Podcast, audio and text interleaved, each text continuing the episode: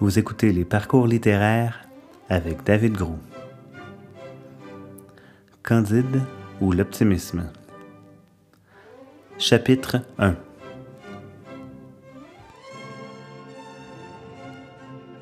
À la lecture du premier chapitre de Candide de Voltaire, on a là vraiment d'abord une description des personnages qui habitent ce récit, donc les trois personnages principaux. Il y en a d'autres qui vont se rajouter au fil du récit, mais on a là trois personnages principaux qui sont euh, des personnages très importants qu'on va à retenir.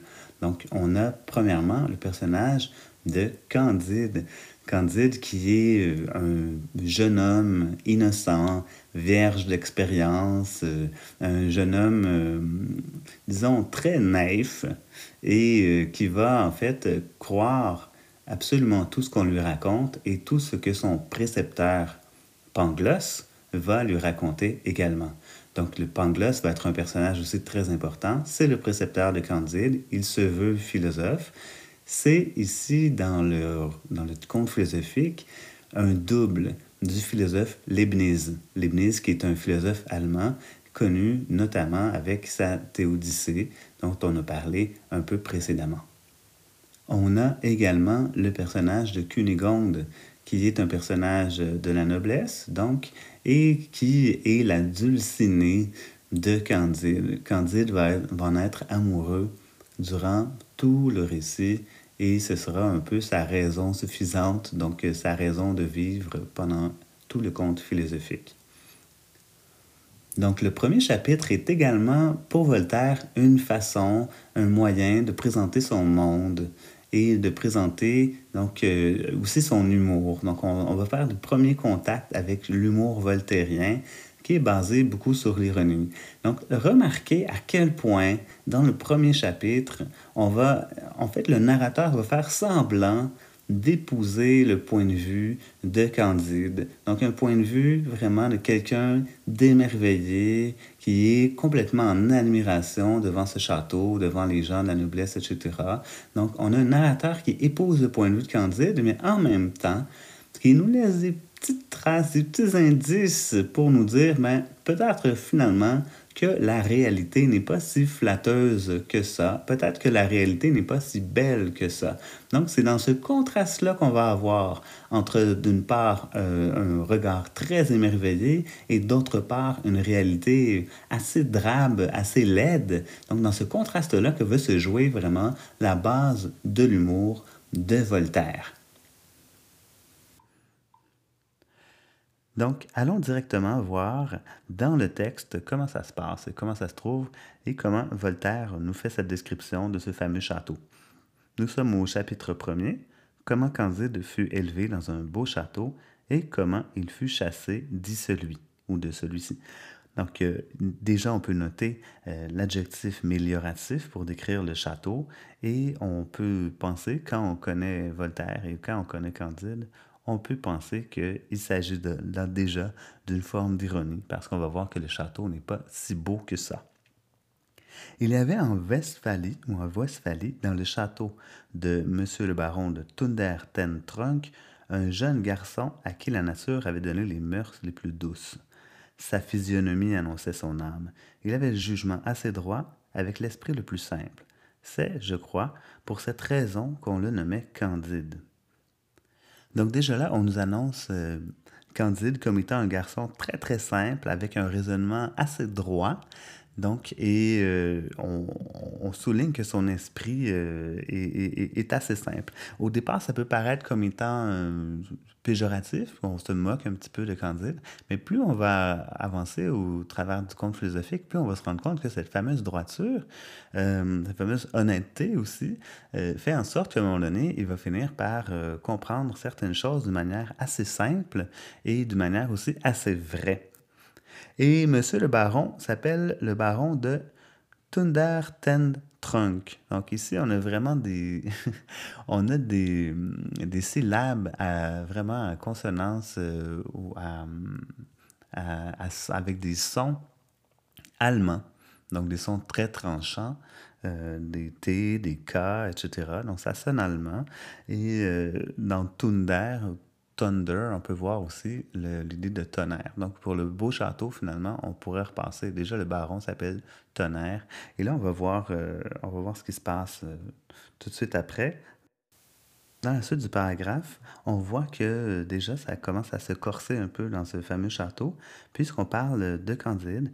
Et là, on est ici. Les anciens domestiques de la maison soupçonnaient qu'il était fils de la sœur de Monsieur le baron et d'un bon et honnête gentilhomme du voisinage, que cette demoiselle ne voulut jamais épouser parce qu'il n'avait pu prouver que 71 quartiers et que le reste de son arbre généalogique avait été perdu par l'injure du temps. Donc, autrement dit, Candide, il est le fils de, de cette fameuse sœur de Monsieur le Baron et d'un autre, d'un autre homme, donc euh, qu'on appelle bon, un honnête gentilhomme, etc. Mais et, bon, finalement, le mariage n'a pas pu avoir lieu entre ces deux personnes-là. Donc, Candide est un bâtard.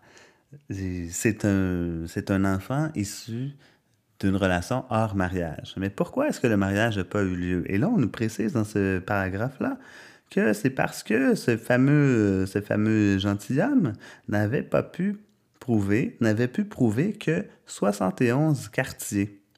Donc, qu'est-ce que ça veut dire, ça? En fait, ce que ça veut dire, ce sont les quartiers. On parle ici de quartiers de noblesse. Donc, on parle de 71 ascendants donc 71 euh, ancêtres de ce fameux gentilhomme, qui étaient des nobles. Et le reste, euh, donc le reste de son arbre généalogique s'est perdu avec le temps. Donc, donc cette fameuse femme refuse de marier cet homme-là parce qu'il n'a que 71 ancêtres nobles et qu'il n'en a pas plus. Or, 71 euh, en quartier, donc c'est vraiment, c'est vraiment beaucoup. C'est comme beaucoup d'ascendance euh, d'ascendance euh, noble. Et là, on pourrait croire peut-être, avec la partie qui s'est perdue, que cet homme-là est un noble en bonne et due forme, mais comme il n'a pas pu prouver toute l'entièreté de sa noblesse, donc euh, ben, la femme refuse de l'épouser. Donc là, ici, c'est vraiment, on voit vraiment une critique, euh, une critique voilée ou une critique directe. Quand, à l'époque, on peut voir ça comme une critique directe de tout ce système qui fait en sorte que les nobles ne veulent se marier qu'entre eux et qu'ils vont en fait reproduire leurs leur privilèges en se mariant à des personnes de même sang et de même, euh, de même caste. Or, vous remarquerez que c'est la même chose qui va arriver à Candide à la fin du, du premier chapitre. Donc, lui-même va se faire euh, va se faire rejeter par la famille parce qu'il est un bâtard. Donc, parce que son père n'a pas pu prouver son ascendance noble, lui-même n'a pas pu avoir son titre de noblesse et quand il va embrasser euh, Mademoiselle Cunégonde et qu'il va se ramasser à faire des, euh, petites cochonneries, comme on dit, euh, bon, avec elle, le, père va simplement le, chasser du château parce qu'il n'est pas un noble. Donc, on voit ici vraiment la violence de ce système qui, qui va vraiment écarter les, euh, les personnes, qui va créer une distance entre les classes sociales, donc entre la noblesse ici et le tiers-état. On passe maintenant au paragraphe suivant. Dans le deuxième paragraphe, on a déjà une critique acerbe de la noblesse. Donc ici, on voit vraiment l'aspect caricatural qui va opposer finalement la vision idéaliste de Candide et la triste réalité, en fait, euh, de cette petite noblesse euh, qui n'a pas vraiment euh, de charme. Donc, on, ça commence comme ça. Monsieur le baron était un des plus puissants seigneurs de la Westphalie, car son château avait une porte et des fenêtres. Donc là, on peut se poser la question euh, d'emblée à savoir, mais euh, est-ce que tous les châteaux n'ont pas des portes et des fenêtres? Donc, euh, évidemment, oui. Donc, on a là vraiment un tableau intéressant parce que d'une part, on a le personnage de Candide donc, qui perçoit la scène, qui s'imagine euh, la grandeur de, ces nobles-là, qui s'imagine leur prestige, alors qu'ils n'ont absolument aucun prestige. On est vraiment ici dans l'humour voltairien, on, est en train de ridiculiser, on est en train de rire de cette euh, petite euh, noblesse ruinée. Donc euh, qui s'imagine encore qu'elle est euh, finalement euh, puissante, qu'elle est grande, etc. Un peu à l'image d'ailleurs de cette noblesse du siècle des Lumières qui est appauvrie et qui va bientôt en fait perdre le pouvoir au profit de la bourgeoisie avec la Révolution française de 1789. Donc revenons à nos moutons et revenons à, cette, à ce fameux paragraphe. Donc on continue. Sa grande salle était même ornée d'une tapisserie. Donc voilà, on est encore dans le même type d'humour. On est encore en train de, d'avoir un ton grandiloquent ou grandiose pour des choses qui sont tout à fait ordinaires. Et on continue. Tous les chiens de ces basses-cours composaient une meute dans le besoin. Ses palefreniers étaient ses piqueurs, le vicaire du village était son grand aumônier.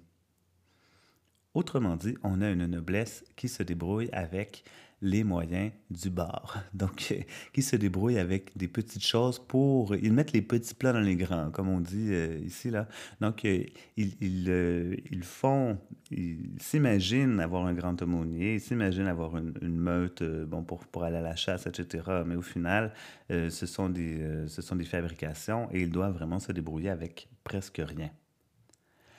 On continue. Ils l'appelaient tous Monseigneur, donc ici, on parle du baron. Il l'appelait tous monseigneur et il riait quand il faisait des comptes.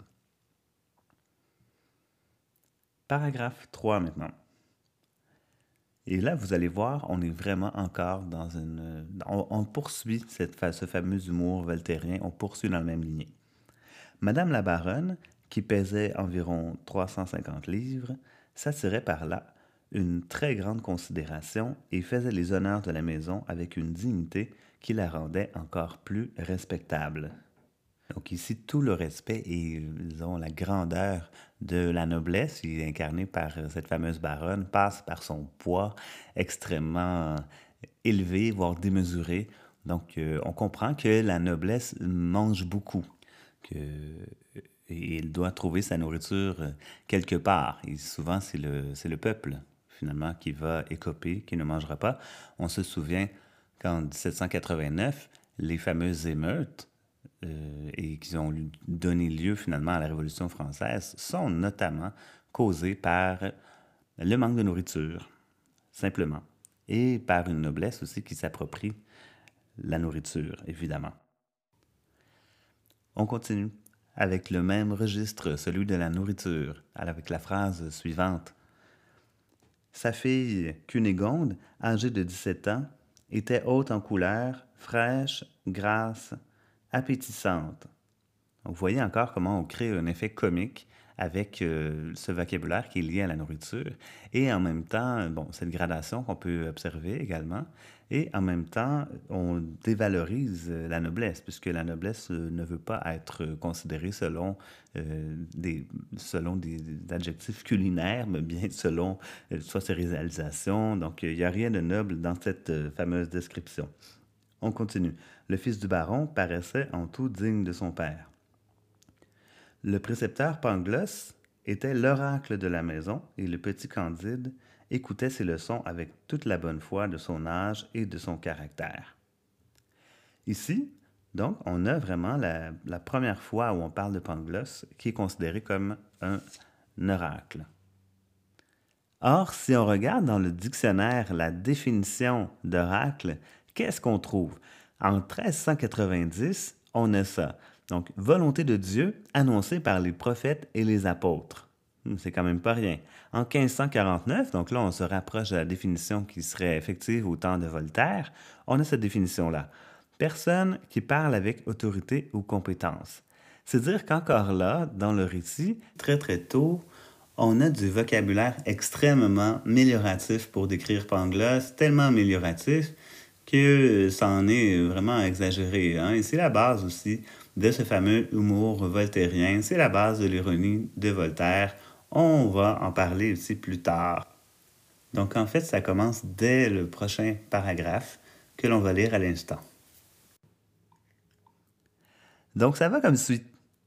Pangloss enseignait la métaphysico, théologo, cosmolonigo. J'espère que je l'ai bien dit. Donc, euh, qu'est-ce que c'est ça? Qu'est-ce que c'est ça, là, cette, fameuse euh, cosmonigo, euh, métaphysico-théologo, cosmolonigologie? En fait, c'est ce qu'on appelle, dans, dans, un terme, dans un jargon plus, plus littéraire, c'est ce qu'on appelle un néologisme. Un néologisme, c'est quoi? C'est simplement un nouveau mot, c'est un mot qui est inventé. Pourquoi est-ce que Voltaire invente ce mot-là? Eh bien, il a besoin d'inventer un nom pour la doctrine de Pangloss, qui est, on, se rappelle, qui est le double de Leibniz. Donc, quelle est cette doctrine? Un mélange entre la métaphysique, la théologie, qui est l'étude des dieux, et la cosmologie, d'accord, on pourrait, on pourrait voir là des sciences qui sont plus ou moins des sciences, peut-être même plus, peuvent être plus perçues comme étant des superstitions que vraiment des sciences. Et là, on a le négologie, donc la, terminaison de ce fameux néologisme qui vient vraiment mettre un peu le clou dans le cercueil pour Pangloss. Donc, euh, on, se rend, on se rend compte en analysant le mot que dans négologie, on a le mot nigo, nigo qui veut dire euh, stupide en quelque part. Donc, euh, donc c'est une façon encore avec ce néologisme, c'est une façon de vraiment discréditer, enlever tout crédit à Pangloss dès le départ. Donc sa doctrine est, est une doctrine, c'est une sorte de mélange de tout et de n'importe quoi, un mélange stupide. On continue. Il prouvait admirablement donc, on note ici l'adverbe mélioratif, hein, encore une fois. Il prouvait admirablement qu'il n'y a point d'effet sans cause et que, dans ce meilleur des mondes possibles, le château de Monseigneur le Baron était le plus beau des châteaux et Madame la meilleure des baronnes possibles. Donc ici, on a clairement la philosophie de Leibniz qui est appliquée à l'échelle de ce petit monde, de, ce petit, de cette petite baronnie de la Westphalie. Donc oui, pourquoi pas? Si, si tout est au mieux dans le meilleur des mondes possibles, euh, donc euh, ben oui, pourquoi, pourquoi cette baronnie, cette petite baronnie ne serait pas la meilleure, ne serait pas la plus belle? Cette petite baronnie médiocre euh, revêt maintenant un caractère vraiment grandiose. Au paragraphe suivant, c'est la raison suffisante, hein? c'est le principe de raison suffisante qui va finir par être euh, mise, à, mise à mal, comme on dit. Donc, euh, dans le paragraphe qu'on vient de lire, c'est vraiment la, théorie du meilleur des mondes possibles. Dans le paragraphe suivant, c'est celui de la raison suffisante, donc du fait qu'il y a, selon Leibniz, hein, il y aurait une raison euh, qui, qui, serait à la base de toute chose, une raison qu'on ne peut peut-être pas voir, mais qui est là dans l'univers. Donc, tout a une raison d'exister, tout a une raison d'être. Je vous lis. Il est démontré, disait-il, que les choses ne peuvent être autrement. Car tout étant fait pour une fin, tout est nécessairement pour la meilleure fin. Remarquez bien que les nez ont été faits pour porter des lunettes. Aussi avons-nous des lunettes. Les jambes sont visiblement instituées pour être chaussées, et nous avons des chausses. Les pierres ont été formées pour être taillées et pour faire des châteaux, aussi, monseigneur a un très beau château. Le plus grand baron de la province doit être le mieux logé. Et les cochons étant faits pour être mangés, nous mangeons du porc toute l'année. Par conséquent, ceux qui ont avancé que tout est bien ont dit une sottise. Il fallait dire que tout est au mieux. Donc, on est ici face à un paragraphe particulièrement comique pourquoi? Qu'est-ce qui est comique dans ce paragraphe-là? Ben, en fait, c'est qu'on est face à un philosophe, donc Pangloss, qui est tout à fait incapable de réfléchir et incapable d'aligner ses idées comme il faut. Il fait, dans un langage euh, plus philosophique, il fait de faux syllogismes. Donc, des faux syllogismes, c'est que normalement, les syllogismes doivent comprendre des causes et des effets, donc des causes et des conséquences. Et lui, il va mélanger, en fait, il va mélanger les causes et les effets, il va mélanger les causes et les conséquences, si bien que les conséquences sont annoncées comme des causes et les causes sont annoncées comme des conséquences. Cet illogisme euh, vraiment flagrant, en fait, euh, enlève toute crédibilité déjà à notre philosophe. Au paragraphe suivant, on retourne voir l'admiration de Candide envers Pangloss. Ça se lit comme suit. Candide écoutait attentivement, et croyait innocemment, car il trouvait mademoiselle Cunégonde extrêmement belle, quoiqu'il ne prit jamais la hardiesse de le lui dire. Il concluait qu'après le bonheur d'être né baron de Tunderten Trunk, le second degré de bonheur était d'être mademoiselle Cunégonde, le troisième, de la voir tous les jours, et le quatrième, d'entendre maître Pangloss, le plus grand philosophe de la province, et par conséquent de toute la terre. C'est ici l'utilisation de l'hyperbole en fin de paragraphe, hein, qui vient encore donner un ton grandiloquent, donc un ton qui grandit de manière exagérée, de manière hyperbolique, la qualité intellectuelle de Pangloss. Donc c'est encore un trait d'humour voltairien et on commence à comprendre qu'il s'agit là effectivement d'ironie. Et qu'est-ce que l'ironie? Ben, c'est simplement le fait de dire le contraire de ce que l'on pense, souvent dans un but de se moquer, donc qui est souvent allié au sarcasme, le sarcasme qui est une moquerie méchante.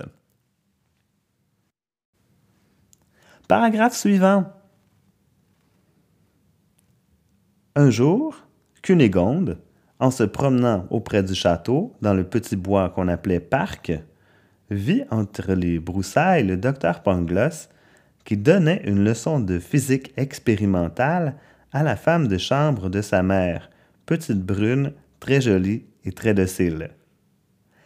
Mais qu'est-ce que c'est cette fameuse leçon de physique expérimentale? Donc, quand on lit rapidement, on peut pas se rendre compte de quoi on parle. Mais quand on, s'attarde, donc quand on, s'arrête vraiment à ça, mais qu'est-ce, qui se passe ici? Qu'est-ce qu'une leçon de physique expérimentale?